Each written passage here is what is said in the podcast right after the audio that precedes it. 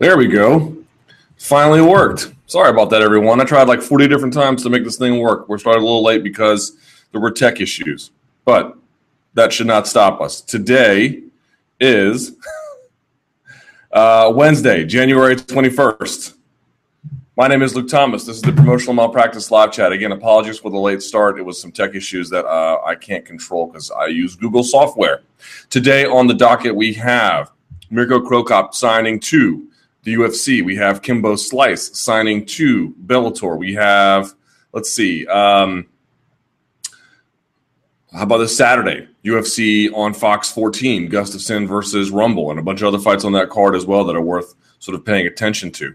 Uh, and um, we also have to talk about a few things that happened from over the weekend. Now, I don't want to rehash the Monday morning analyst stuff too much, but um, the numbers just came out for the ratings for UFC uh, Fight Night 59, headlined by Conor McGregor versus Dennis Siver. They are amazing. They are amazingly good numbers. So we'll talk about that as well. Um, and anything you really want to talk about. So, best place to do that, of course, is in the comments section on MMAfighting.com. You may also reach out to me on Twitter at SBN Luke Thomas um, to kick that off. Couple of disclaimers up front. And by the way, if you're watching this, get on whatever social media channel you're on to, uh, you know, spread the word. So Twitter or Facebook or Instagram or Pinterest or Google Plus or I don't know, whatever you want to do. Get on forums and share this link. So I appreciate that. By the way, I'm drinking coffee today and not soda because I know some of you seem to deeply care about that. A couple of announcements up front that I want to make that I didn't get to last week that are kind of important. Number one, two weeks ago, somebody asked me about whether or not, or excuse me, they asked me, why is it when a round clock that's counting down from five minutes to the end of the bell, why does it go off screen when there's 10 seconds left? And I had heard something and I repeated that information initially two weeks ago, and it was totally wrong. So I had people who reached out to me who had good information. I went and then verified that with other people in the TV industry. The reason why, this is the corrected information, the reason why the 10 second clock goes off the screen, or rather, I should say, when it gets to 10 seconds from five minutes on down, the reason why is because the clock that they're using on the production at TV side, it may not necessarily match the same one that they have at ringside. It's unofficial, and they don't want there to be any confusion about the bell and the clock on the TV not adding up, and then folks getting all upset about it so they take it off. It's a rough approximation. Think of it as the same thing where when you watch NFL football, they have a projected first down marker. It's unofficial. It's not the real one. It's pretty close. It's pretty good. It's usually pretty accurate, but it can be off at sometimes. Something like that. I want to make sure I, that I corrected the information, and I folk uh, spoke to some of the folks at Fox about it, and I got some good info. So that's the real reason why. Number two, um, there's a lot of questions we'll get to about Mirko and Kimbo and Mo Lawal going up to heavyweight. There's a lot of good information to get to, but I wanted to start things off a little differently today. And this won't go 20 minutes. I'll make this just a couple of minutes.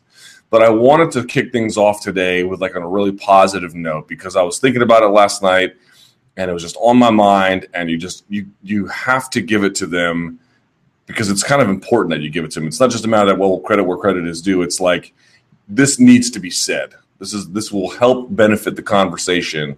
I think not if I say it, but that if we all say it, and I'll do my part in saying it, and hopefully you do yours as well. Dude, the UFC and Conor McGregor are making magic together. They're making magic together. This is how it is supposed to look. Now, obviously, you're talking about a once in a generation kind of not so much talent. We don't know about that yet, but certainly as a charismatic figure. These guys don't come around very often. I think we can we can say that. We don't really know as much as we should about his talent. We'll get to that point in just a minute. But in terms of like catching a guy on the way up and facilitating that growth, the UFC and Conor McGregor are I mean, this is what the handshake is supposed to look like. You won't really find many many times where it works better than this you know, look, I think the the UFC machine. There's a lot of really, not a lot of. There's some criticisms to make about it. No system is perfect. There's a lot of positive things to say about it. This is an illustration of how it works best. A lot of people, there's like a hair on the screen here. It's driving me nuts. A lot of people want it to be, hey, UFC, turn this water into wine. And the machine can do a little bit to help that, but really not much. It's not what it's built to do. It's it's not I don't know if it's even really possible. That's not what the machine is set up to really do. But what it is set up to do is let's take someone around where there's natural enthusiasm, there's some ability there, and let's help slingshot the guy even more. Let's grease the the, the, the wheels.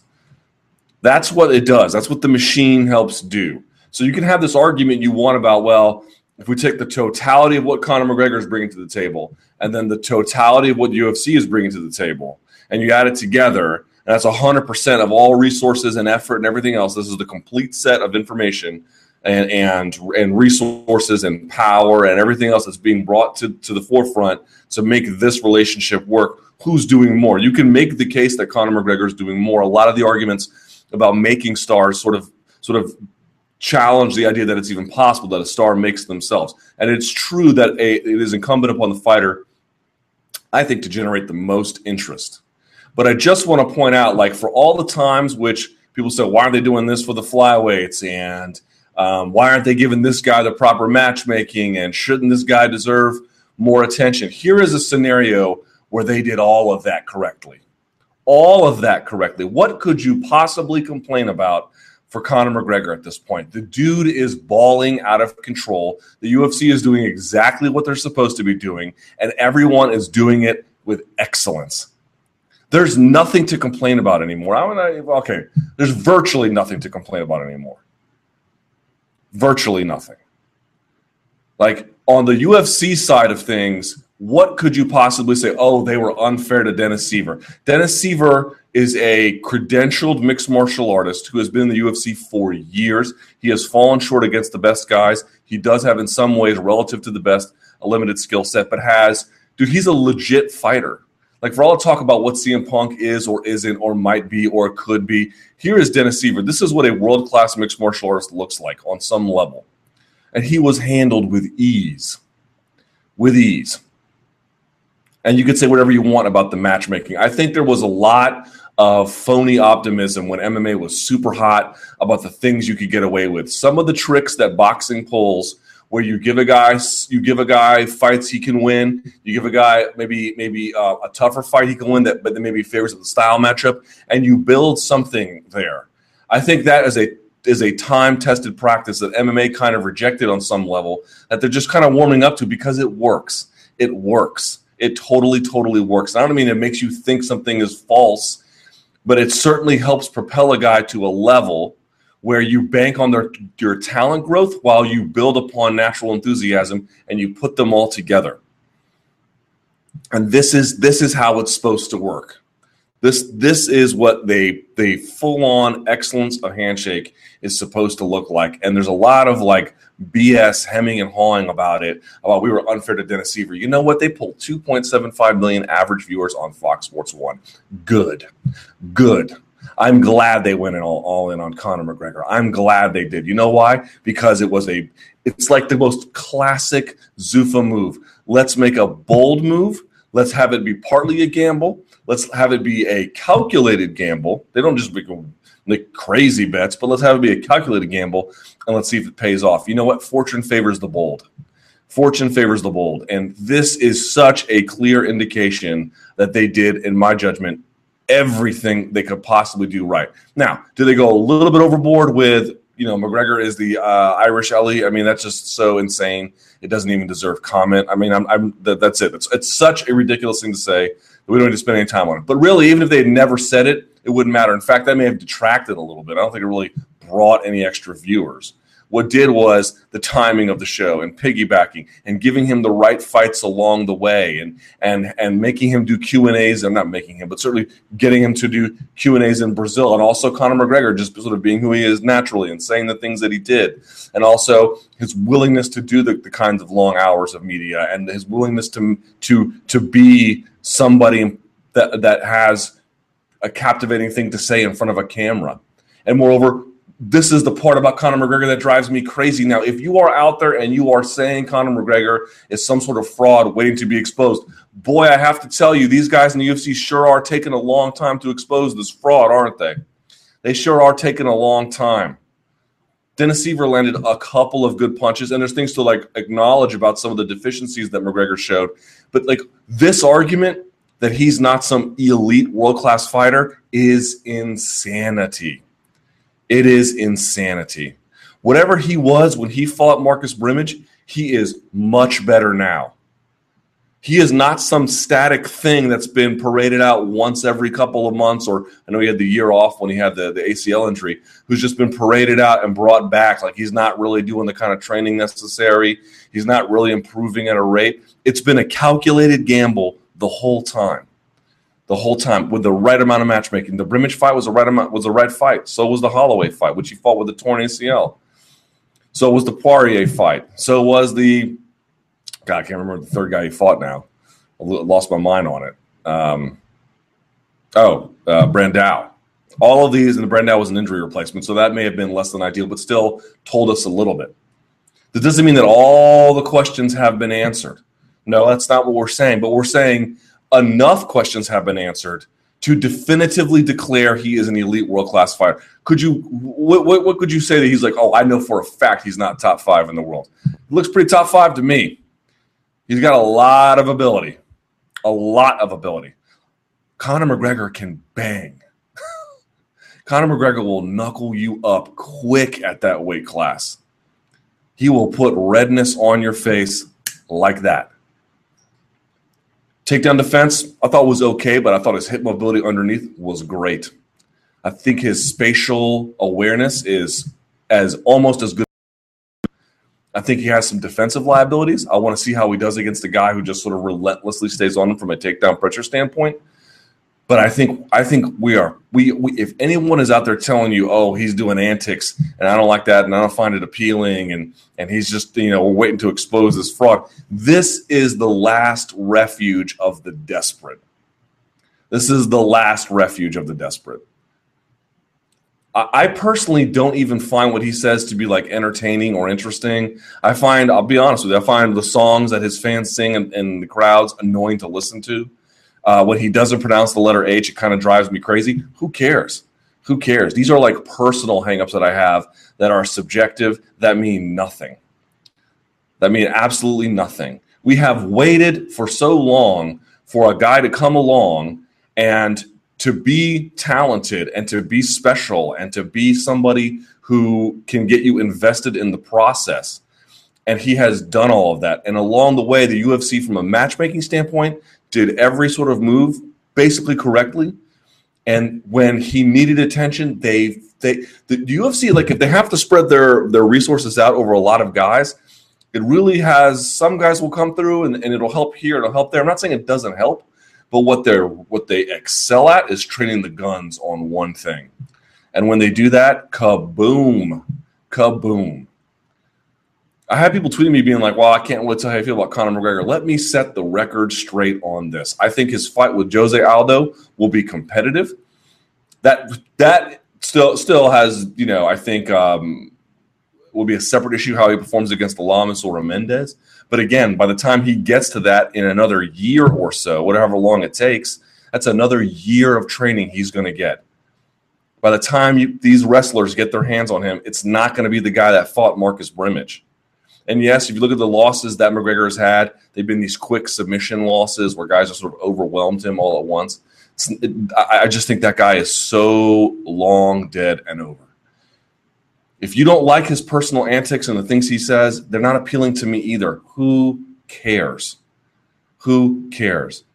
This is the most interesting time of Conor McGregor, the moment right before he fights Jose Aldo. He is awesome for MMA. He is awesome for the featherweight division. He is awesome for Jose Aldo's career. He's an elite, world class, no BS fighter who does some things very uniquely, very special. You need to acknowledge as much and get ready because this dude is about to set some serious records for lighter weight fighters. What is there left to hate? And all this criticism, and I've been front of the line. I think my my record speaks for itself on UFC criticism. All this criticism about some of the ways in which guys have been improperly promoted. That doesn't go away. I still think that Jon Jones, and he partly he didn't do his part in the handshake. Again, the UFC machine works best with a handshake. Uh, but that's also a criticism of the machine itself that it's kind of narrow in that sense. But you know, it doesn't have anything to do with how well they've done with Conor McGregor. Give the UFC credit, give Conor McGregor credit, both as a promotional entity and as a legitimate mixed martial arts talent. When you are blowing out Dennis Siver the way that he is and the manner in which he did, when you're doing leg weave, leg drag passes, sorry, gang, you have an elite world class fighter on your hands. Fact. Fact. So all this nonsense I'm reading about McGregor is this, and I'm waiting for him to get exposed. Yeah, yeah, guys, I I'll wait for him to get exposed too. Boy, that train sure seems to be late, doesn't it? And by the time that the wrestlers show up, the Nik Lentzes of the world and the Ricardo Lamases of the world and the Chad Mendeses of the world, you know, these are these are also legit world class talents. I do not dispute that in any capacity. They're going to have to wait till this guy who is obsessed with getting better, who is obsessed with technique, who is obsessed with turning himself into a fine tuned weapon of combat sports action. They're going to have to wait an, probably another year to get that guy. Boy, good luck because you're going to need it. There you go. Want to get that clear. I want to make my position known about Conor McGregor. I want that out there, and I want to make sure the UFC gets the credit they deserve for this whole thing. Everyone, including me, doubling down on the, you know, well, why didn't they give Siver a chance? Who cares? Really don't care. Sell what matters, sell what's important. And at the end of the day, what I love about it is people who treat Conor McGregor like he's some slightly improved version of CM Punk. No, Conor McGregor can fight. He can absolutely fight. He is a technician. He is worthy of your adoration in that respect. And he is certainly worthy of being taken seriously. The, the odds came out minus 180 Aldo, plus 150 McGregor. That sounds about right to me. That's a closely contested bout. I favor Aldo to win. Um, there's a, lot of issues with respect to Aldo that I think McGregor's to have a hard time dealing with, but he's still young in his career too. And Aldo's the best featherweight of all time. If that, if if you're that close to that guy, you're doing something right. So, with that said, let's get on to the questions. Just so everyone knows my position on Conor McGregor, there it is. I think he's a baller. I think he should get on board. I think this is one of the most interesting times in his career, maybe the most interesting. And the things he are doing, the things he is doing as a promotional entity, and and and to a lesser extent, but still very important as a fighter, you know, uh, criticize them at your peril.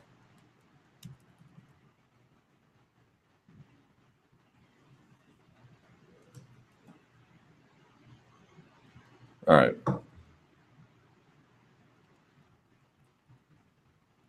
See here.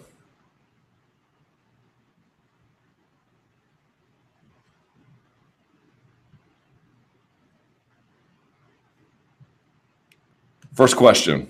Luke Lorenz Larkin impressed the pants off me Sunday night. What do you think of him and what do you reckon he can accomplish at 170? Also, who do you think he should face next? And if you found his win over Howard impressive, what was it that impressed you the most? Um, certainly, his hand speed was great. His general movement, I thought, was really dynamic and electric. You know, the way in which he could sort of like um, he remind Lorenz Larkin. That was where it reminds me of those sharks. I think that's off the coast of South Africa. It's, it's one part of South Africa where all the not so, so you've seen those videos of the great white sharks that come out of the water and like fully explode out not all great white sharks do that. It's like a certain ones in a certain area that have been, you know, evolved over time to do that or learn to practice from each other or something.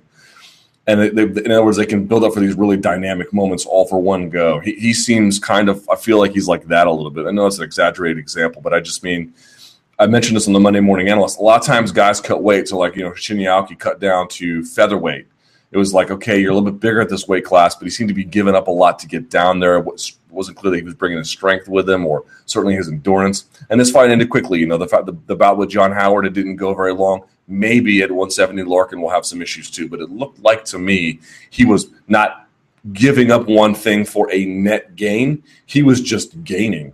He was just shedding excess baggage, not just weight, but like things that weren't like what was he holding on to that was improving his game there? You know, he still has a, I wouldn't say his speed differentials as much, but it's still enough to get the job done. His power is fantastic, and his movement is just so crisp and athletic at 170. He was moving like a cat, man. Um, so, yeah, there's a lot that I like about him at 170. But Still a lot of questions to go. Again, what if someone stays on him as a wrestler? How does he look late into the rounds? Does he still make some bad mistakes? Does he get a little bit lazy? These are Lorenz Larkin has looked as good as he's looked bad. There's been a lot of ways to hang your hat on him and then you know look like a fool for doing so. Um, we'll see what 170 corrects, but it seems to me this is just sort of like not just a net gain, but um, an aggregate one in every way. Jones said he thought he would fail the test. I don't understand if the NSC wasn't supposed to be testing for cocaine. Why did Jones think he would fail the test? Probably because he has he assumed that they would test for that, even though they weren't supposed to. Um, yeah, Cage Potato. Any thoughts on Cage Potato's apparent end? Well, I don't. My understanding is it's not ending. It's that the guy who was the uh, running it, Ben Goldstein, um, is no more. Now, why that's the case, I'm not entirely sure. With the Break Media or Defy have some view of what's happening there that they don't want to be in the MMA space as much, or I, I don't know exactly. Anytime there's something like this, that, that, that where there's like corporate, not influence exactly, but corporate enthusiasm about what uh, uh you know a, a digital pro, uh, entity is doing, you really have to take that into consideration. So without knowing that, it's hard to say. Um, I don't have a clear view of their numbers either. I haven't looked at them. I think that would be something I would want to look at too.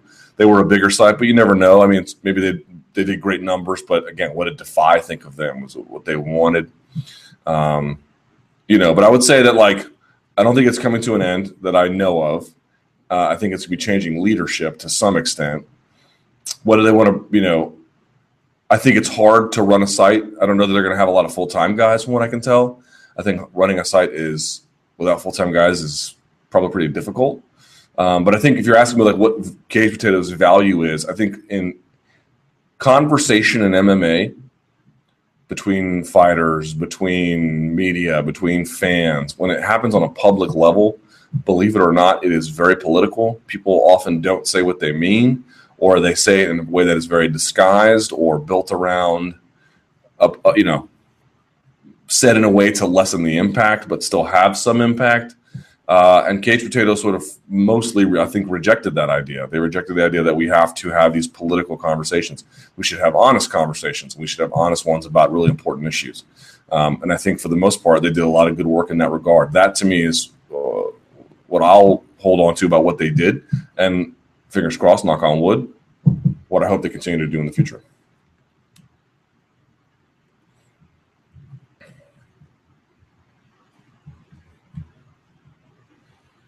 Uh, time zone, sleep, and fighters. Kind of an odd question, but how much of an issue do does time zone play into a fighter's sleep schedule? What I mean is, Conor, for example, had his camp out in Ireland, which is five hours ahead, so the main event went off around 4:30 a.m. Ireland. Looking in from the outside, one would think this would put him at a disadvantage. I think some fighters have a way of overcoming the um, influence of circadian rhythm. I think some don't. I think some ways dialing back may be easier, going forward may be harder. Right? In other words, there's six hours one way, six hours the other way could have a different impact. Um, I think that that is an issue as well.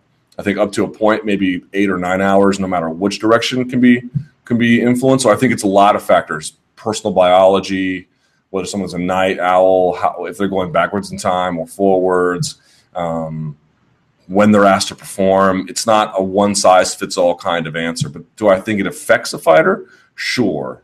Um, how much and how often and in which circumstances, that's a little more difficult to answer. Uh, UFC Stockholm. I'm from Denmark and attending the UFC on Fox show in Sweden. I already bought tickets and I will be in Stockholm two days before the fight.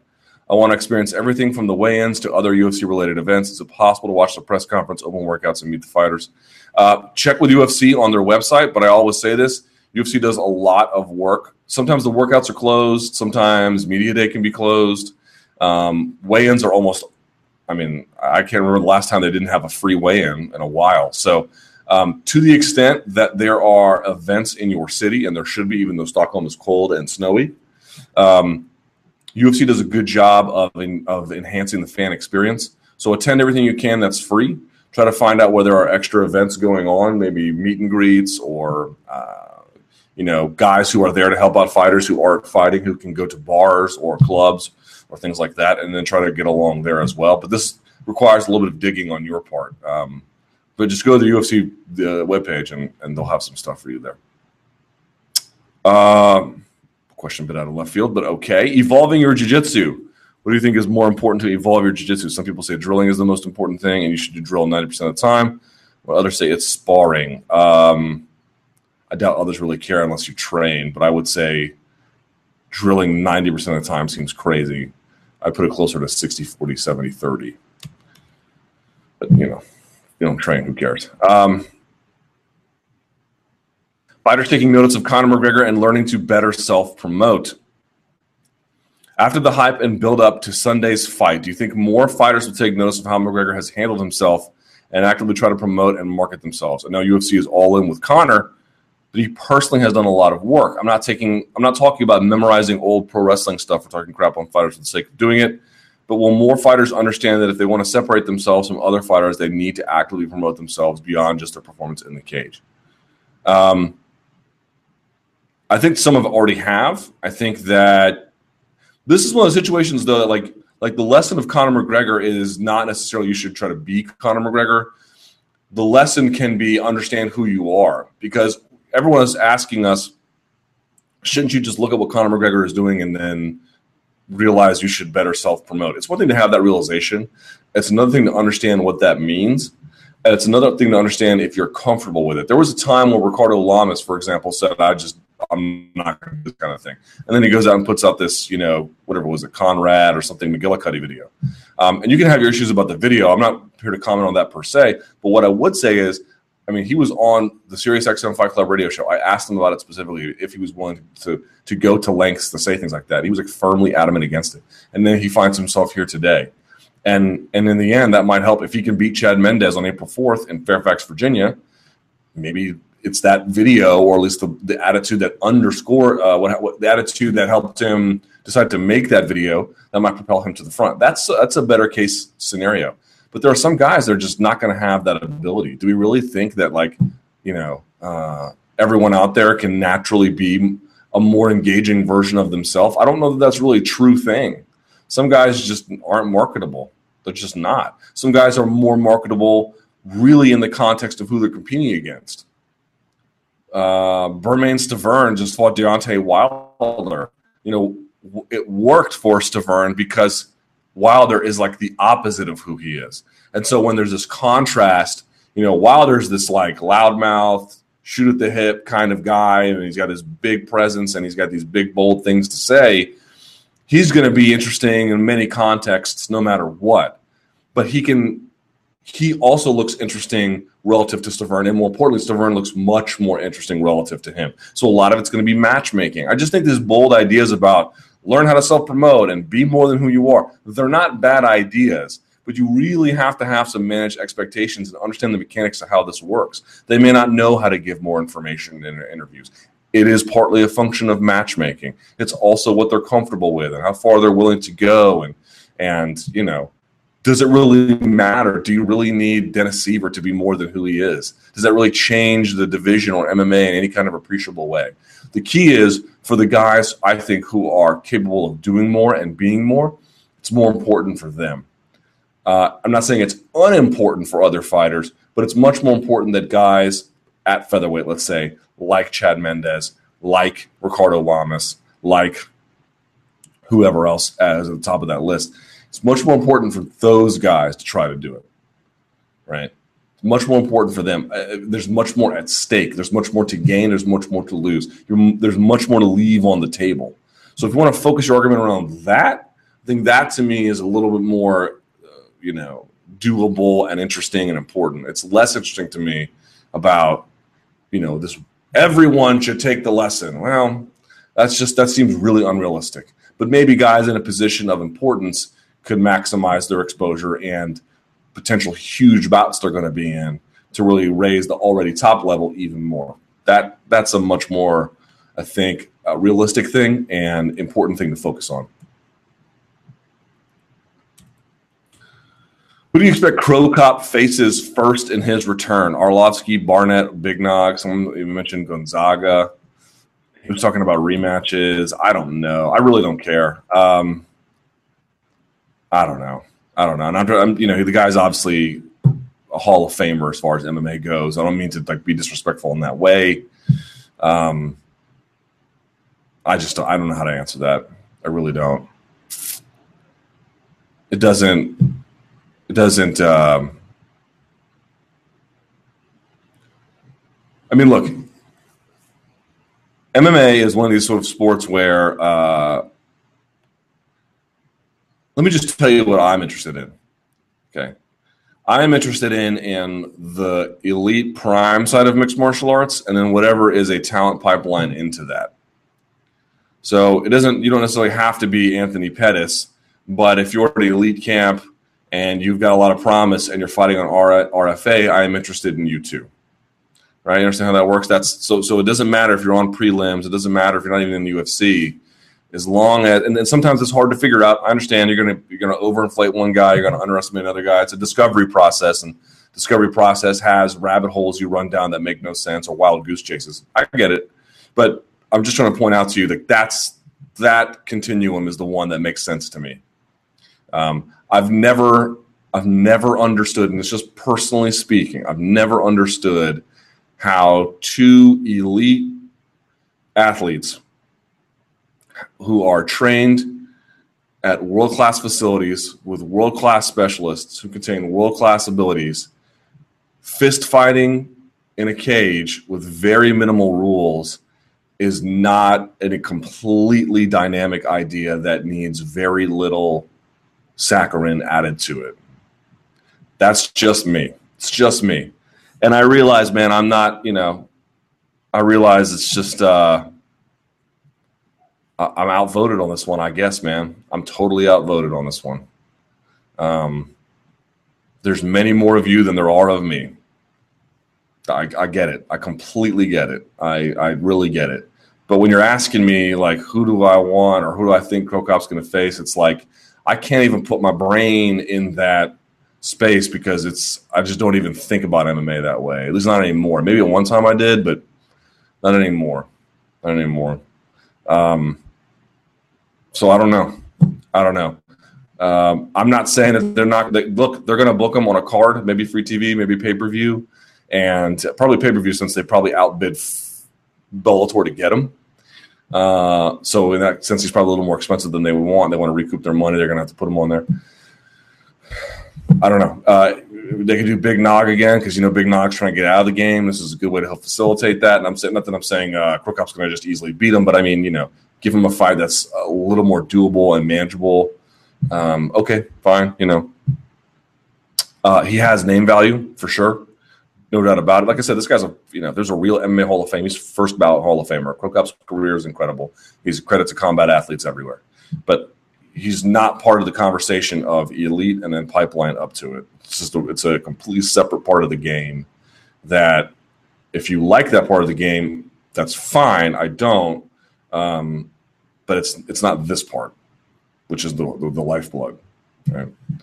So, with that being said, let's analyze the move for just a minute. Why is he here? Well, it's interesting about Bellator. People are like, "Well, Bellator is a competitor to UFC," and, and you have to really define what that means here, right? Because that Spike TV is much stronger than Fox Sports One. So, like, part of the reason why the 2.75 million viewers, average viewers for UFC Fight Night 59 is important is that uh, he did it on a much lower rated channel. Um, they did it with not a huge amount of supporting cast either, to be quite frank. Um, I mean, the co-main was good, but that's about it. Uriah Hall's, you know, he's on his way, but no one knew who Ron Stallings was, and you get the idea. Um, so that so that's the key there. But th- they're in very different spaces, and here's what I mean would UFC have signed Mirko Cro Cop were Bellator not in play? In other words, if they weren't concerned about the ratings that Cro Cop could do, not like whether or not he's the best heavyweight on the planet, but if they weren't concerned about that, would they have signed him? Probably not. In other words, for me, uh, it makes a lot of sense for Bellator to want to go after him and to want to go after Kimbo Slice and these other names because they have a very limited roster. They have to do cr- more creative things um, to make it work, to make it work for them. And because Spike TV is such a powerful platform, they don't necessarily have to get the best fighters, although they need some for credibility's sake. but they can supplement it with big names who may be long past their prime and still do really, really well. Tito Ortiz versus Stephan Bonnar is proof of, proof of this directly. Yes? Okay. If but if that dynamic doesn't exist, does UFC sign him? There's there's no real credible argument to make. And I know people might point to the Satoshi Ishii wins as evidence of that. I would really ask you to rethink that pretty critically. Uh, I don't find that a very compelling argument. Um, so, absent that, would they have done it? I have a hard time believing that. In other words, the way in which Bellator is a competitor to the UFC, insofar as free agents are concerned, because we need to narrow this and specify the terms, is that they get Bellator can force UFC to act in a way that Bellator would, that UFC would not normally do it. There's a dividing line. Yes, I mean I'm trying to illustrate the argument here. These are things Bellator would do because they have to and they need to, and it works for them, and they have less consequences, and they have it's, uh, it just it's it's it's less significant for the sport, but good for the brand. That's this space, and there's things UFC will do in the same kind of way, but they have certain standards of excellence they won't really um, go past in in holding up brand integrity. Uh, Bellator forces them to change that line, insofar as free agents are concerned um, or at least you know aging free agents. The, the, the Spike TV platform is, I mean, it's the, it's the home of MMA. Fact, it will. It's just the king. I don't know how else you can. I don't know who could possibly say otherwise. Um, the evidence is so strong. You know, we got Tito Ortiz, Stephan Bonnar in 2014 pulling over 2 million, 2.4 peak, and I think 2.2 average. Dude, I mean, the argument's over. It's the king of MMA. Um, so that's that's I think what they get them to do. They get them to lower their standard for free agent acquisition um, temporarily to undercut them. Smart business, you know. I understand why they do that. I get it. I'm not saying that the signing, like, where does this come from? I get it. I understand. But people are like, well, who's he going to fight next? It's like, okay, I understand the business considerations involved, but when you when you strip out the context of the business consideration and you just examine the signing, it's if you're interested in MMA in the way in which I am, and I think there are at least some other people like me, it's not the it's questions about like what's next. It's it's not. It just doesn't feel like a really important one that needs a a, a deep answer. All right. Luke, do you think the UFC should consider more five round fights than just title fights and main events? Yes, been saying this for a while. Absolutely and you saw it in that Benson Henderson Donald Cerrone fight. I think sometimes guys should be able to do it. Now that would affect broadcast time. That would affect ways in which you package a show. But I don't know, like like the the UFC. So it's though they're crazy sometimes because I mentioned at the top of the thing, like what's a classic UFC business strategy? Let's look at an opportunity. Let's make a bold, sweeping move. We'll do our homework on it. We'll make a bold sweeping move because it's a calculated one that could blow up in our faces. But if it works out great, it'll work out well. A lot of reasons to think it'll work out well. Let's do it. Boom.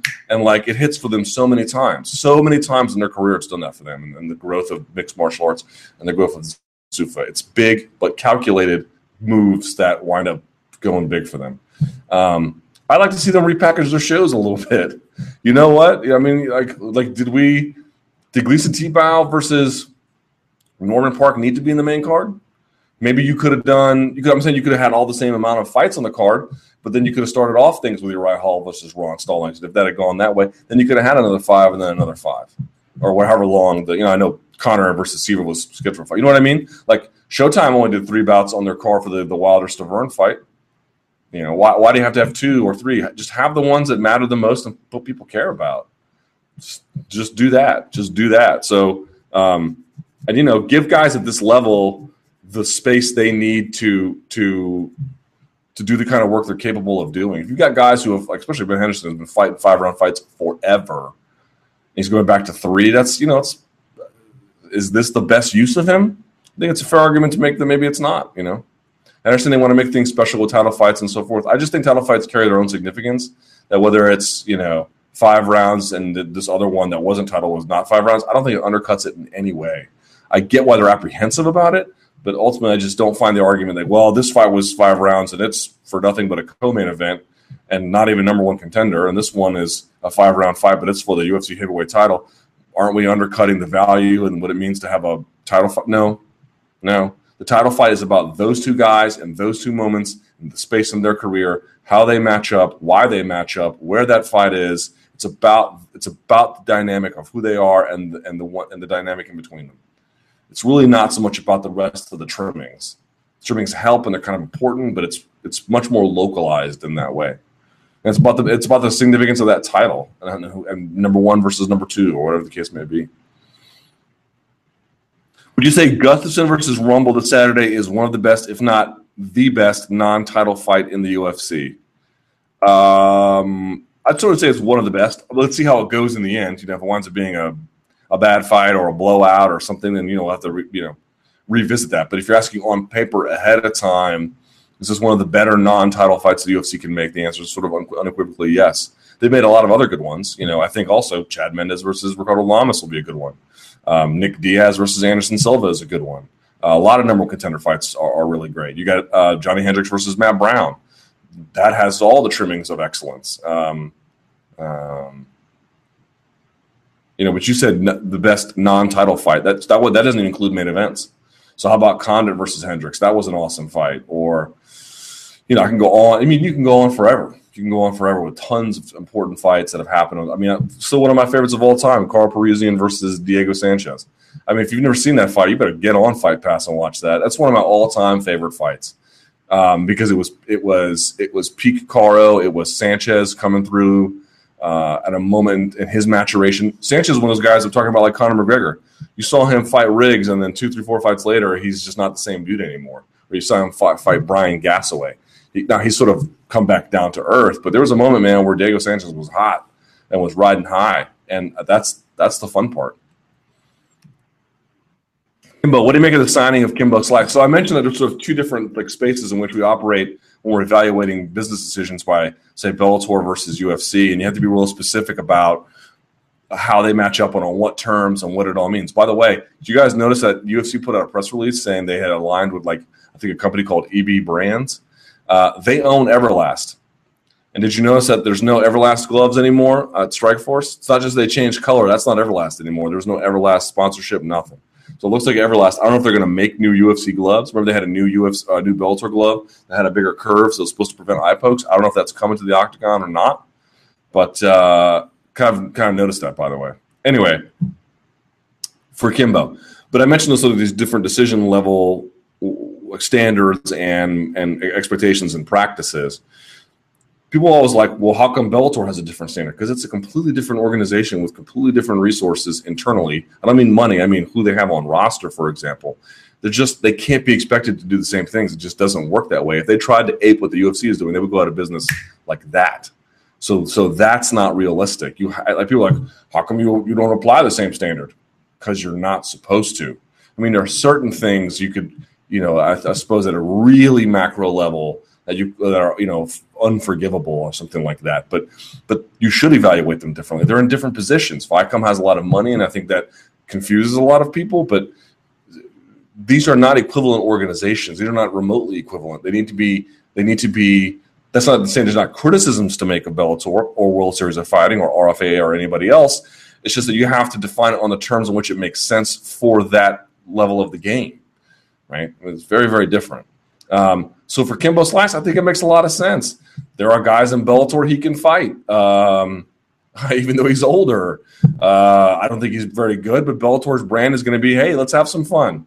We're going to give you some world class fights. You know, we're going to give you Daniel Straus versus Pitbull, no doubt about it. We're, we got that for you. We're going to give you Georgi Karakhanyan versus um, Bubba Jenkins, no doubt about it. But we're going to give you Kimbo and we're gonna well, that's just part of the brand you know? We're gonna we're gonna mix things up. We're gonna make it exciting. Um, i don't i don't really see much of the problem with it. The problem for me when i understand it when i think of ufc everyone's like well it's just a carney show and i don't really see ufc as just a carney show with more money and better brand dynamics. I, it's, it's a real thing that they're trying to do at least on some level. They're trying to find out through through a basic meritocracy and you can take issues with the contours of it Who's the best fighter in the world? Bellator's not in that game. It's not the game they're in. It's not the game they can be in. Um, they're in a very different game. They're going to give you world class fighters, but they're also going to supplement it with just craziness. They're going to give you Joe Schilling versus Melvin Manhoef. Why? Because you can still sell credibility of talent between the two, Um, and you can do it at a moderate price point, and you can do it while still having insane action. It makes a ton of sense. It makes a ton of sense. That's the thing that they're going to do. So everyone's like, why do you have a different standard for Bellator? Because you should. If you evaluate Bellator on the same wavelength you evaluate UFC, you're just you're just crazy. You're completely out to lunch. That doesn't mean they're you know above reproach, but make the criticisms make sense for what the brand is trying to do and where it's at. And I think the Kimbo Slice signing, while you know, I'm not like, do I care to see the fight? No. Like, did you guys see his boxing matches? They were terrible. Uh, I don't expect hardly anything, but I understand they need to shake things up. I'm sure they're going to promote him expertly. And Kimbo Slice on on on Spike TV is a ratings bonanza waiting to happen. It will win. Fact. They can and they can do the Houston Alexander rematch. They can give him all kinds of guys. So it works for them. It works for them. Would I be upset if UFC tried to undercut him to get it? Yes, I would. Because why is Kimbo Slice competing in an organization where the world's best fighters compete? That does not make sense to me. Understand what I'm getting at here? Palhares versus Shields. Paul Yaris, however you pronounce it. Who you got and how? I like Shields to win by a late submission. Um, I think that Shields is not going to get himself in the kind of trouble that people think he is. I think Shields is an underrated wrestler. I think Shields is going to really train leg locks the way he needs to. I don't think he's going to make the same foolish, aggressive mistakes. I mean, part when you when you go back and you watch Fitch go against Paul Yaris, you get a real distinct sense that he wasn't taking risks seriously. It was just my takeaway from Jon Fitch's performance in that fight is a lack of risk management. I really firmly believe that. Not saying that on a second try he couldn't do better, or that he might not say this. I mean, he maybe he has the same opinion. I don't know. I don't know. But if it's if we're just talking about that fight and that performance, it was an improper application of risk management on the part of Jon Fitch. I do not think Jake Shields will have that problem. I think Jake Shields is underrated as a wrestler. I think Jake Shields. I think also that Paul Yaris, if he can't really get you early, he kind of breaks. Uh, and I think that Jake Shields can put the pressure on you in ways that people don't take seriously. I think his mount is suffocating. I think his back mount is excellent. And I think his finishing instincts with submissions against a guy who can break if he can't get you on an early wave of attacks is very strong. I like Jake Shields to win that fight, but I like it to be like every Paul Yaris fight, just a gong show early. Luke, I heard you say on the Monday Morning Analyst Show that Conor's takedown defense was not that great but did a good job of getting back up. The truth is that Conor was not taken down once, according to Fight Metric, by Siver, because his back and butt never touched the ground. Now, before I explain to you what that means or what my actual opinion on this is, um, here's what Fight Metric says about their takedowns. Quote, Fight Metric's methodology for judging takedowns is this. Did the aggressor earn a clearly advantageous position over his opponent on the ground for an appreciable amount of time? In the case of the GIF above, and it's one of Siver, if you're just listening to the audio component of this, it's one of Siver. He's getting his hands behind the knees of McGregor and kind of plumping him over, but then McGregor pops back up. So in the case of the GIF above, and in all of Siver's attempts on Sunday night, we're going to go with no. We also didn't award Cerrone with a third round takedown of Henderson as Henderson landed on all fours and popped right up without Cerrone ever establishing any kind of controlling position. We don't judge takedowns based on any other rule set or methodology but our own specifically built to gauge the effectiveness of various techniques in an MMA match. So, for example, they also scored the takedown, the slam that Cormier had on Jon Jones. I don't think that was a takedown, but by their methodology, it was. By a wrestling, by how I would apply in real wrestling, it was not a takedown. But again, for their this is their it's listen, it's their system. Um, we've often been criticized for being too stingy with takedowns, knockdowns, and submission attempts we stick to our guns on what is we what we need to do. Now, the one above was not one of the better ones because uh, uh, Siver never really got his hip to the floor. There's another att- uh, attempt where he does get that ever so briefly. Um, and then, of course, Conor McGregor does a great job hopping up. But here's my point to you: it's not that he stuffed the takedown right up front and got away, where he was. They were. He never had to get to this space. What I'm trying to point out to you is he had difficulty Dennis Siver had success on the level change portion of the takedown. I think that much needs to get acknowledged. The finishing after the level change, not so much. The control of the hip after the level change, not so much. The changing the angle on the takedown to really turn him over and get him off balance, not so much. Those things are a credit to Conor McGregor. But Conor McGregor twice by a guy who wrestles as well as Dennis Siver, which is good but not great, got faked out twice on a level change. So the criticism that um, he has, well, he there was no takedowns. Guys, you got to look a little bit closer. Against a wrestler like Chad Mendes or Ricardo Lamas, that's a bit of a red flag. But Conor McGregor's defense, he got up right away. And his ability to rotate out of it and stay on his hands and not let his hips touch and get his legs free. These are all things that you can say to Conor McGregor's defense. I am not saying that, that, that Mendes or Lamas are going to go in there and just have their way with him. What I am saying is he got faked out twice on a level change by Dennis Siver. You need to acknowledge it. You need to acknowledge it. It's right there on plain sight. In the end, how much that means, we still have open questions about it. A lot of reasons to think that another wrestler would have more success. A lot of reasons to think that they might get him down, but how much is it really going to count? Okay, so so they so they get the takedown and they secure his hips. He still gets up 15 seconds later. That might all be the case. That might be very well true. But you just need to accept what portion of the takedown worked for Dennis Siver. He got McGregor kind of standing up straight a little bit. He got him. And to that point, kind of connected on a couple of punches for the same thing a lot of what McGregor does in a really truly excellent way is dishing out offense. Now, again, his scrambling here I think is underrated. That's another thing about about about uh, McGregor. His scrambling is fantastic. Really athletic scrambling is what I like about it. Technical and athletic, but he kind of stands up straight a little bit.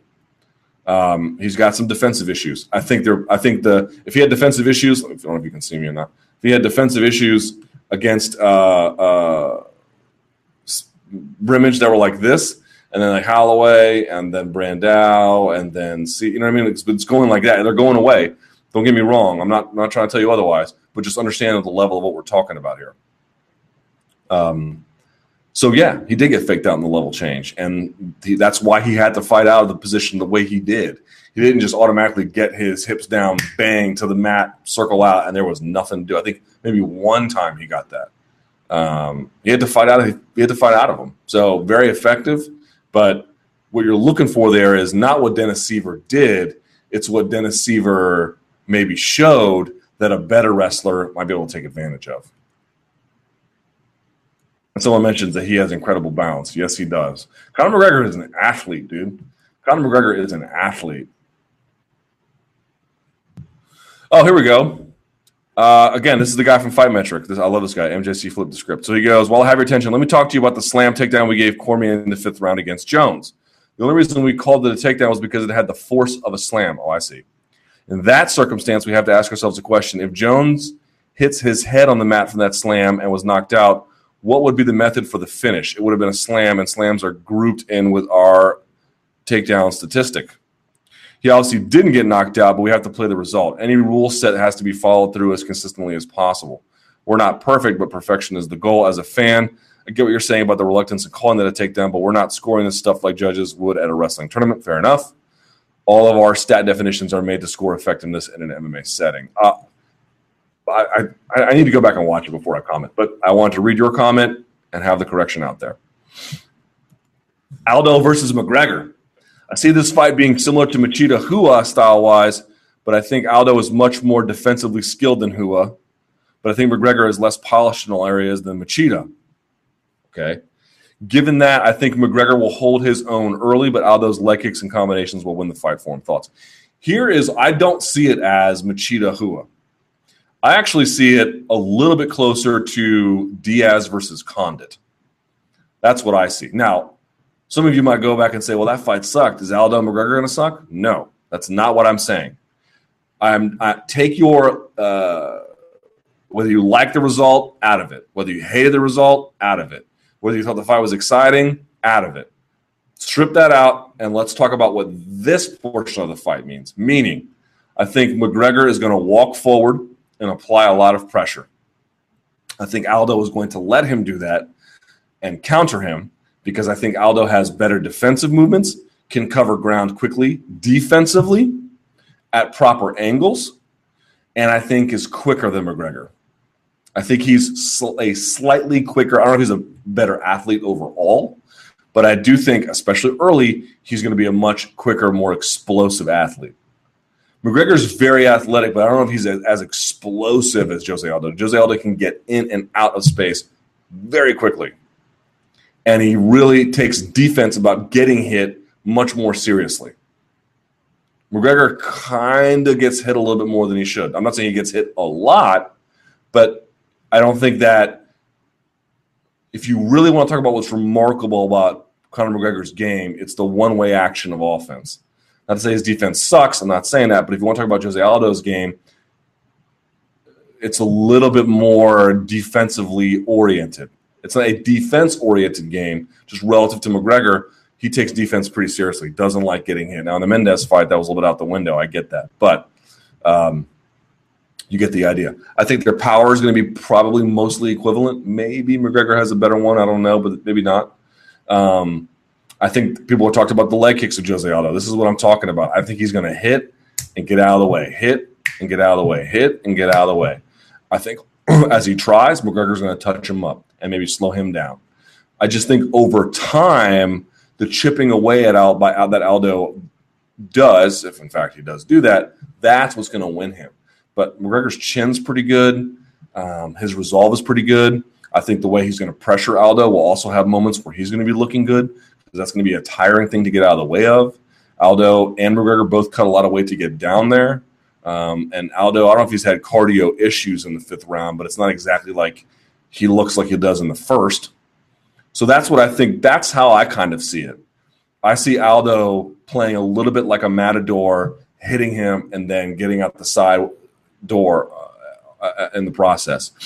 Interestingly enough, if you go back and you go back and look at uh, McGregor's losses, they they happen with these quick like submission sort of things. Now, one was like the you know um, a goofy loss to a leg lock guy out of Lithuania that um, Artem I can't remember his name now, but uh, I, there's the fights on YouTube. You can go see it. Um, you know, I don't suspect that'll happen. I don't think I don't think Aldo's going to rock him and then jump on a head and arm triangle or a, a, a knee bar. Although, you know, Aldo's capable of doing that to anybody on the right day, but all things being equal, I don't see that being the likeliest outcome. But to me, I would look for a much more exciting version of Condit versus Diaz. I think that is kind of what you're looking at.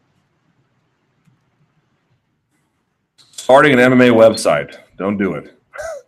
I've thought about starting an MMA website that focuses on MMA in general, but also on Danish MMA, which the country, uh, which is the country I'm from. What advice do you have for me? Uh, Jesus. Um, that's a difficult one. You need to give Danish fans everything they're looking for and then cover the sport generally as it's supposed to be covered. That's what I would say. You can't do one or the other. Um, you have to do both, and that's very difficult to do. Uh, all right, rate these upcoming cards, the UFC pay per view cards, on a scale of 1 to 10, 10 being totally stacked and 1 being a missable event. I'll do it differently because this is what I do in the Monday Morning Analyst. I'll do four stars, four just being like unbelievably epic. Like UFC 100, I would give that. I would give that four stars. Okay, pay per view main card anyway. Um, anything two and a half and above, you consider good. So two and a half, three, three and a half, four. That's all good. Two is like eh. Anything below two is like bad. So UFC 183, you got Silva Diaz, Woodley Gastelum, Iaquinta versus Lauzon, Leites versus Boch, Mein versus Alves. Okay, absent the main event, that is not a pay per view worthy card relative to other pay per view cards on here. Uh, main event obviously changes that pretty substantially. So I give that, I give that, I don't know, because the main event is so good, I'll give it two and a half. But absent the main event, certainly two or less. Uh, UFC 184, Weidman versus Belfort, Rousey versus Zingano, Ellenberger versus Koscheck, Holm versus Pennington, Ferguson versus Medeiros. I would give that two and a half, maybe three. 185, Pettis versus Dos Anjos, Esparza versus Jacek, Hendricks versus Brown, Nelson Overeem, Cejudo, Cariaso. Easily three, if not three and a half. That's your best one right there. Dillashaw, Barao, Rory Lombard, Rampage, Maldonado, Bisping, Dollaway, Cote, Cote, Riggs. Yeah, I give it two.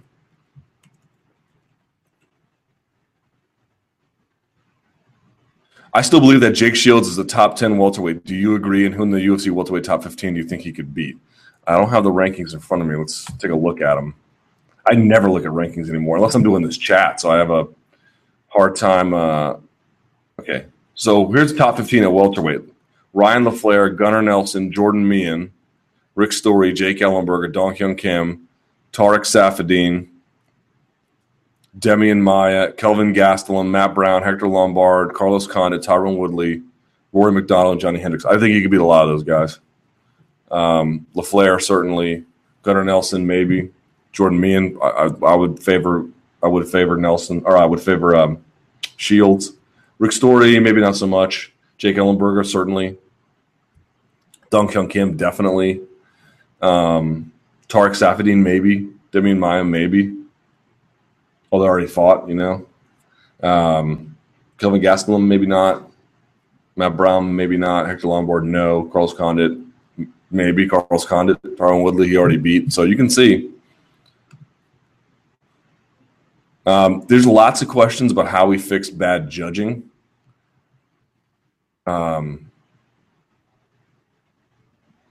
and everyone's like, oh, I've got an alternative point system. I don't really think your point system is going to fix bad judgment.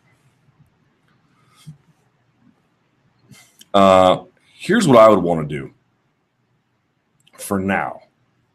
All right. So, like, in other words, there may be an alternative system that is better. I don't present to you the 10 point must system is like the, this is just a fantastic system operated by a team of, you know, uh, monkeys or something. I, I, I don't, I'm not saying that.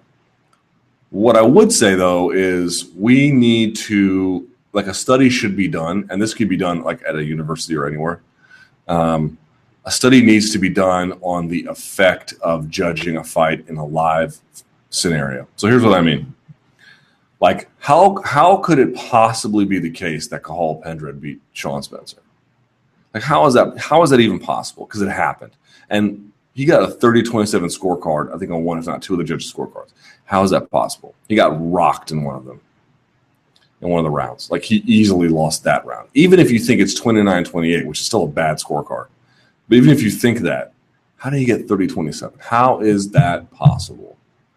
Okay. That is something where you where you look at it and you say, this scorecard is so outrageous. How could a different system fix that? Now, maybe it fixes one where it's like, you know, we, we have a clearer criteria to figure out Henderson versus Cerrone. Okay, maybe, you know, because that is a little more difficult to judge. And maybe if you had really clear criteria about what was what, you could do it. You know, I could envision a scenario where that happens. How do you fix that? How do you fix 30 27 Pendred over Spencer with a, just a different system? Unless the system is so rigidly, narrowly defined um, that it just doesn't allow for any kind of poor judgment. I mean, as long as you're making judgment calls in an abstract way, uh, I don't see how you do that. And I think you really need to focus on what judging is. You know, it is a lot of these guys are trying to reason through that. Absolutely, yes. Okay. But the key to this is that, like, think about other things that are judged, court cases, or um, Dancing with the Stars, or American Idol, or cooking competitions, or what what affects what affects that personal bias, strength of the competitor, strength of the product itself that's being turned in. But also, there must be tons of other external factors that go into how results are made in situations like that. Right? Like, it can't be that we have this disparate like people at home didn't didn't score 30 27 pendred and no one of any credibility whatsoever did anybody who's covered i think i think you watch the media scores they're all like at least 29 28 Spencer, if not all 30 27 Spencer. Okay. So what's happening here? People have talked about different factors. Number one, audience participation in this. Like it can't be the case that this guy, uh, who was this hometown favorite, was born there, uh, had this huge Irish contingent cheering on everything he did that was remotely good, and that doesn't affect a person. And I don't even mean like in a direct way where they're we're thinking I'm gonna I'm gonna weigh audience participation in this guy's favor. No, like subconsciously, how does a human being remove themselves from that? I don't know that I don't I, I think we need to measure that. I think we need to measure is there something to the idea that among many other things that we have to worry about the fact that you have somebody who has a cheering section for everything they do in a roaring way affect a judge's ability to make uh, informed choices about what's happening here? Has to be. Has to be. That or you're just dealing with the most incompetent people. I know in the case of Doug Crosby you are, but um, there's two other judges there, right? So I guess what I'm trying to say is we should sort of figure out a list of things that influence a judge in real time, cage side, that doesn't seem to have an effect outside. If you're watching something on an HD screen from your from your home, why do you get a different result than if you're watching the actual product in an arena cage side? Is it just the angle from the HD screen? Is it is it just the crowd participation? Is there something else that's a fact? We've never really made a firm list of those things. And because judges never talk, we don't really have a good grasp on what they're thinking about and what factors they that influence them. Anyway, uh, maybe uh, you know not having stats would change your your you know because we see stats in real time at least on the on the screen. I just feel like judging. I just here's what I'm saying. I don't feel like we have an accurate grip on all the things that factor into what a judge decides that is unique to their experience in a physical way because I think we are we are such a product of, of the high def information thing when and we're having conversations on Twitter about it and people might be influencing you. They're they're just stewing in their own mind about things, and then they're hearing the crowd roar for you know Pendred's takedowns and maybe it's across the cage and they're not using their monitor and they're supposed to be. All these things sort of bleed in. They all bleed in. And maybe once we understand that, then you can say, well, this system is just broken, or here's a way to fix what's happening with this. Hey, these factors are influencing judges. How do we how do we mitigate those effects? And once you do that, maybe you can decide, okay, once we've decided that, we can either scrap the system or adjust the system or do something else about it. But just being like, well, you know, let's just get a new system. It's like, no, they got a 3027 on this system. That shouldn't be possible. And if it's not possible that a rational person can do this, how did it happen?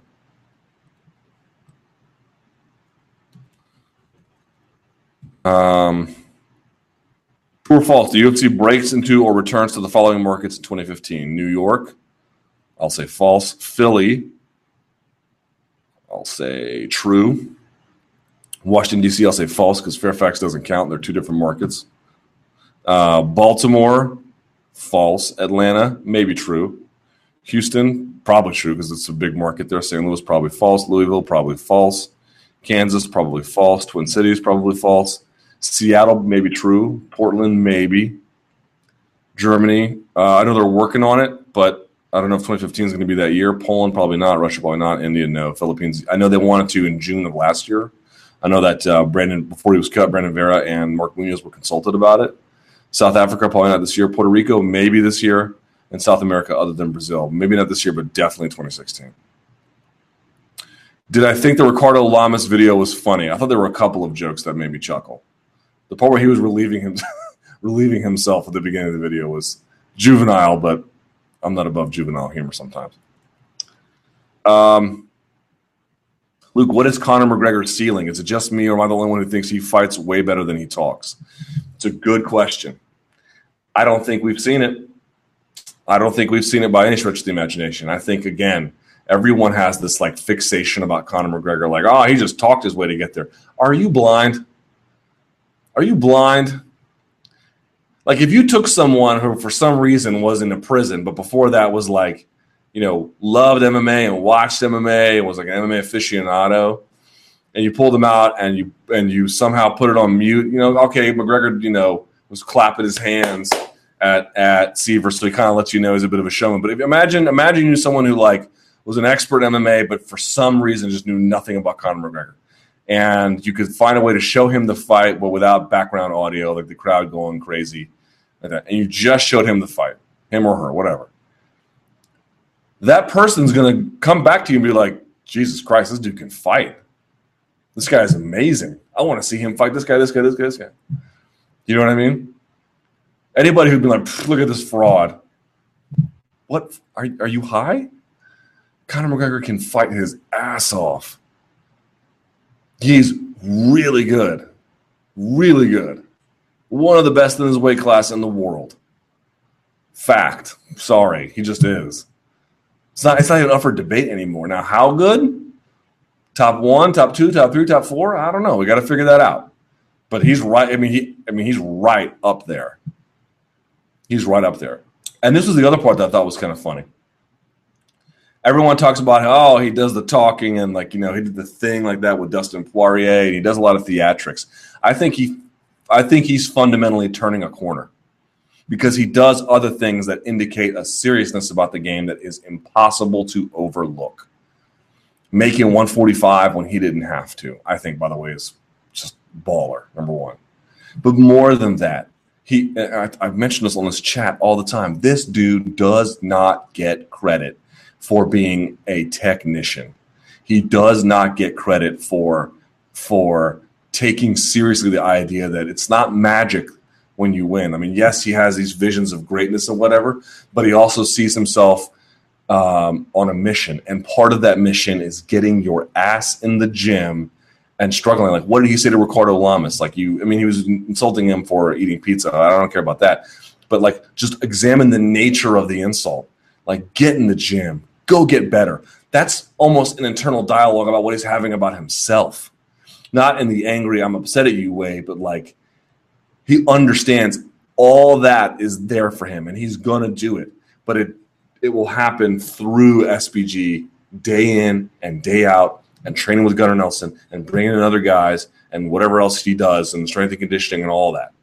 And all the extra stuff he sort of incorporates into his game all the novelties all the things he does that other guys don't do and all the sort of the views he has as movement as unlocking the you know human potential through physics all that stuff he everyone sort of talks about him like you know he's marginally better than Dennis Siver, and the only reason he got here is because he talked a big game. Are you effing blind? It's just it's just so insane to me that we make the we like the like this debate about whether Conor McGregor is a good fighter is over.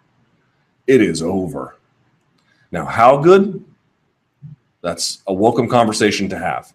But that you keep measuring him against the all-time greatest, and you're like, well, he comes up short against that. Yeah, he might. He might. That still means he's an awesome fighter. it still means he's an awesome fighter. And I bet you 2015, he's going to end looking a lot better than he started. I, I don't favor him to beat Aldo. I don't think the idea that he can beat Aldo is really all that crazy. I don't. I really don't. I think he matches up in an interesting way with Jose Aldo. I think some of Jose Aldo's strengths we know Jose Aldo can handle what the best wrestlers can give him, and to that extent, we don't know if Conor McGregor can. But what we do know is that Conor McGregor striking is good enough to give anybody at 145 fits, both his power and his delivery. It's just, it's just you cannot deny this kid anymore. You don't have to like him personally or think what he says is fun and interesting. And that Q and A where his fans got up there and tried to mock his accent was like was one of the most abhorrent, awful things I've ever seen in my life. Fine, all that can be true. That kid can fight. The debate is over. It is over. Yeah, maybe Frankie Edgar should have gotten a title shot, and maybe I don't know if he can beat Frankie or not. Maybe he can't. Maybe he can't. I, I don't know. I don't know. We're gonna find out. But he is he is all he is relevant of that tiny narrow of guys. They are all together. Sorry, they just are. They just are. And I think if you want to go out there and you want to say, oh well, he get you know Chad Mendes will put him away in three minutes. I'm like, Chad Mendes might beat him. I'm not saying he can't. I would wager it would take a lot longer than three minutes to do it, if he can even do it.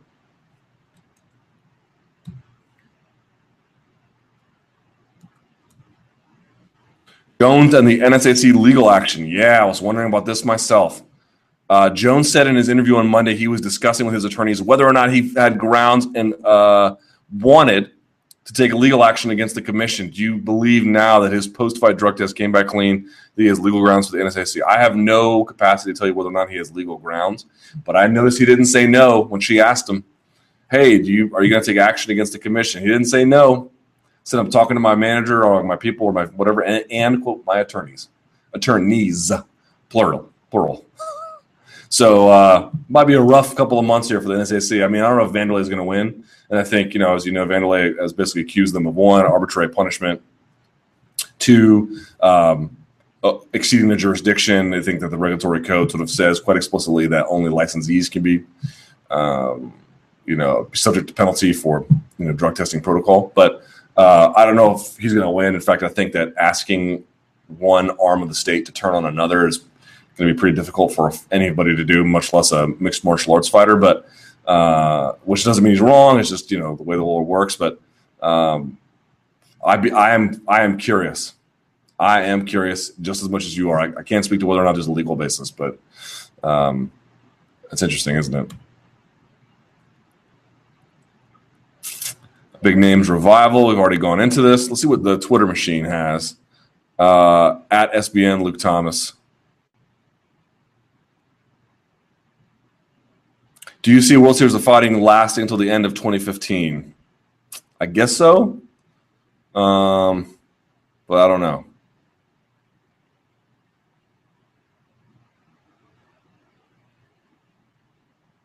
Someone says you've come a long way from rally for Frankie Edgar. Yeah, I guess I have, but you know you, you gotta you gotta accept the accept the facts for who they are, man, or for what they are.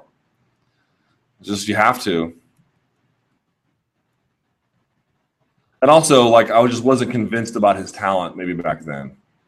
I guess I've I've really sort of examined his talent. I'm like, you know what, kick and fight. Uh, whatever happened to the ref cam in the UFC? Uh, it might be a Fox Sports issue, but I can ask. I don't know. I'll ask. Who's gone fishing in the window behind you? I don't know. I think those are developers. True or false? Rumble versus Gustafsson goes to championship rounds. I would say that is true. Um, I still have a feeling that someone gets finished, but I think these guys are are well matched.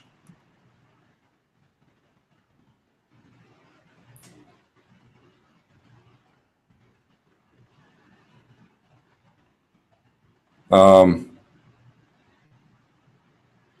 McGregor versus Siver was the 22nd most watched sporting event this weekend in Canada. Well, can't speak for Canada, but he was a big hit in the United States.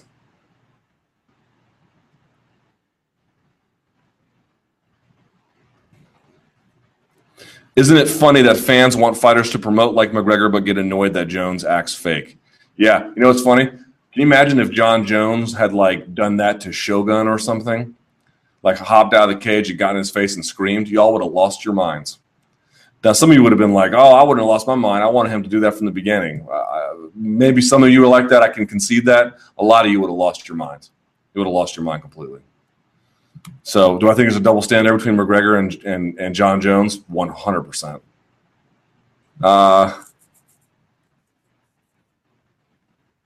would you rather hear annoying Irish songs or crickets whenever Cain, DJ, Chris Weidman, or Aldo fight? There's no crickets when they fight, dog. Sorry. You don't have to uh, hate them and make up things to like Conor McGregor.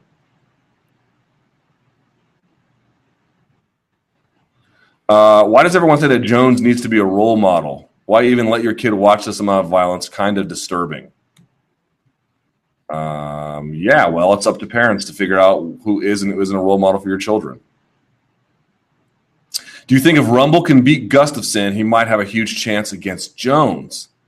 It depends entirely on how he beats them. If he can really stuff the takedown and neutralize the jab um, and cover distance and sort of physically control Gustafsson, then yeah, I would say so. I want to see at what at what distance the striking takes place and what it looks like. What weapons does Anthony Johnson use? He is a big kind of head kick guy, but um, I need to look at his stats. But I don't.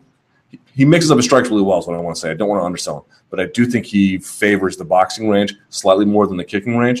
And for the kicking range, I think he likes the big movements, but he doesn't like so much the middle and the leg kicks as uh, I mean, not saying he doesn't do it, he does, but it's just not as much of a key component. He's like a big hit kind of guy, um, but has a little bit more variety with his strikes as relates to his hands. And I wonder if Jones neutralizes that, what options are left for him. So the question is, if Gustin, Gustafsson also neutralizes that, how does Rumble, Rumble Johnson really get there? I mean, there's still some questions about Rumble Johnson. You know, he shut down Phil Davis with great takedown defense, and he blew out Nogueira, but he hasn't beaten someone like Gustafsson, like a real in his prime, top of the food chain kind of fighter.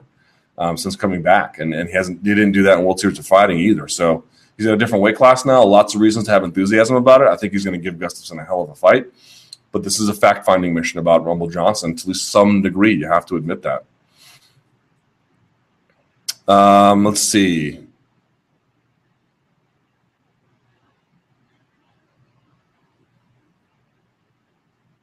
What's McGregor's ceiling if he defeats Aldo?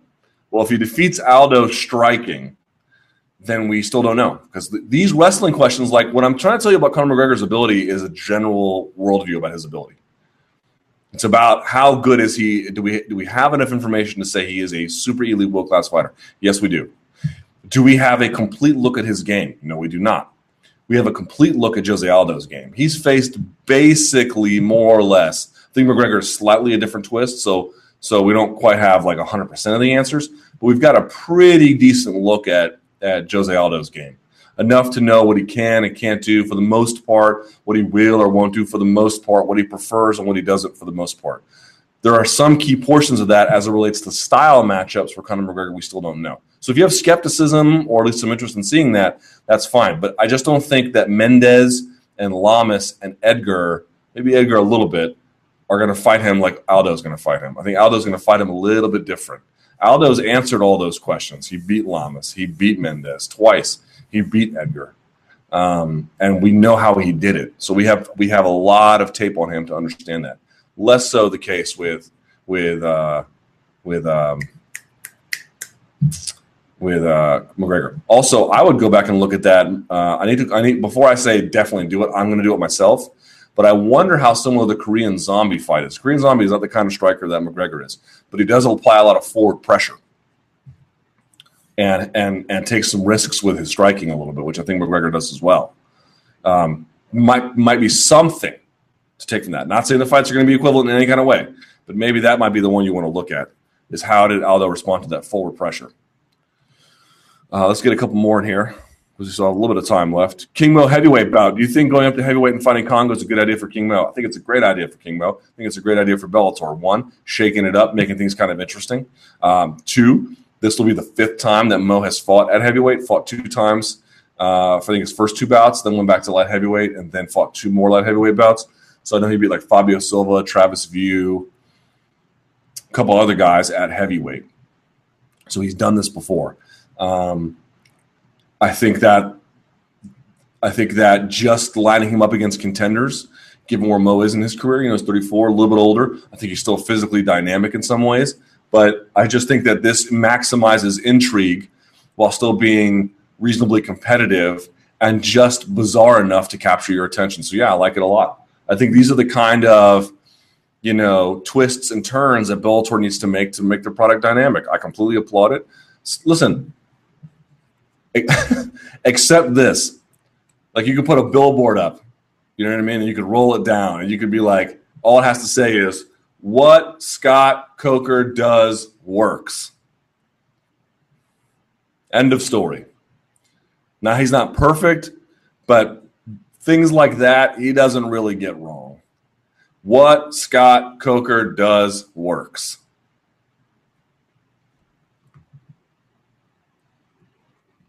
Uh, let's see.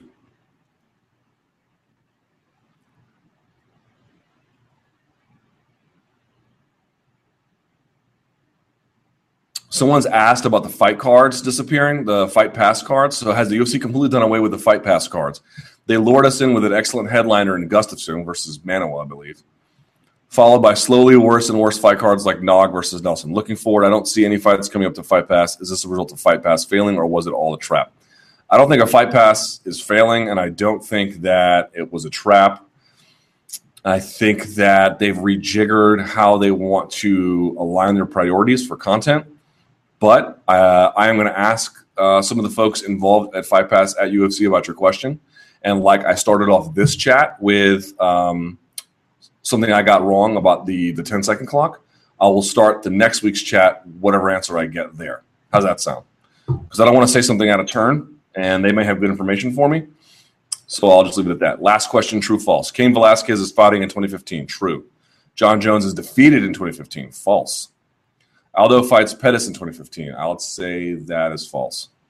Weidman versus Silva 3 will happen in 2015. Unfortunately, I think that's going to be true. Demetrious Johnson will lose his belt in 2015. False. Nick Diaz gets a title shot wherever in 2015. I'll just say that's true for the fun of it. Miesha Tate earns a title shot in 2015. I'll say that's false. Cyborg is fighting Rousey in 2015. True. I don't know. Bellator signs Fedor and Lesnar and they fight in 2015. False. CM Punk fights and wins in 2015. I will say that that is true. Now, last week I promised that I would go through and answer these questions that I didn't get to, and I didn't. I will do that this time, I promise. Um, you can tweet me at SBN Luke Thomas. You can email me, hold on now, at luke.thomas at. If you email me, please keep it short. I try to get to all the emails I can. I stay up late answering them. I promise that I do. Some of you guys send me these huge emails. Guys, I'm not even going to read them. I don't have time. I just don't. Make your email, you know, two or three tweets maximum in length. Paragraph at the most, at the most. I just don't have time for anything more than that. If it's super serious and you need to, I guess do what you want to do. But if I see a big long email, I just don't have to, I don't have time to read it. I don't have time to read it. So I appreciate your emails and you guys reaching out. Condense it, edit it down, get it to exactly what you want to ask or say, and I'll try to respond to that. Luke.thomas at SBNation.com. We are out of here, but we're going to have uh, media day coverage for UFC and Fox 14 right now on the site. And uh, UFC and Fox 14 coverage all this weekend. Should be good night of fights. Should be a good set of fights. I'll try to answer some of these questions on the other side. This will be up on iTunes.com slash promotional malpractice very soon. Until next time, uh, thanks, guys, and stay frosty.